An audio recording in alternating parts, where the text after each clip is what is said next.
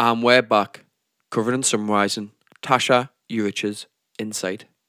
We're now on to the eighth key principle from the book. To develop your team's self awareness even further, follow the three guideposts. If you really want to go the extra mile when building your self aware team, there are three more general areas to consider role models, psychological safety nets, and a culture of evaluation. Any self aware team needs a role model. This person should be a leader who can communicate their principles clearly and crucially act upon those principles. Psychologists have a name for such behavior authentic leadership.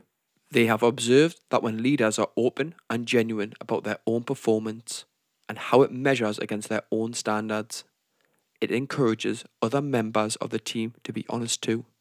This allows the entire team to reflect on the five cornerstones of insight truthfully. As well as good leadership, a self aware team needs a psychological safety net. That means cultivating an atmosphere in which any member of the team feels safe. A supportive environment also encourages team members to admit failures and raise criticisms without fear of negative repercussions. Finally, through following the pillars of insight will help your team gain self awareness. It's important to remember this is not a one off solution. The process of being self aware should be ongoing and built into the team's culture. A great example of this can be seen at computer animation company Pixar.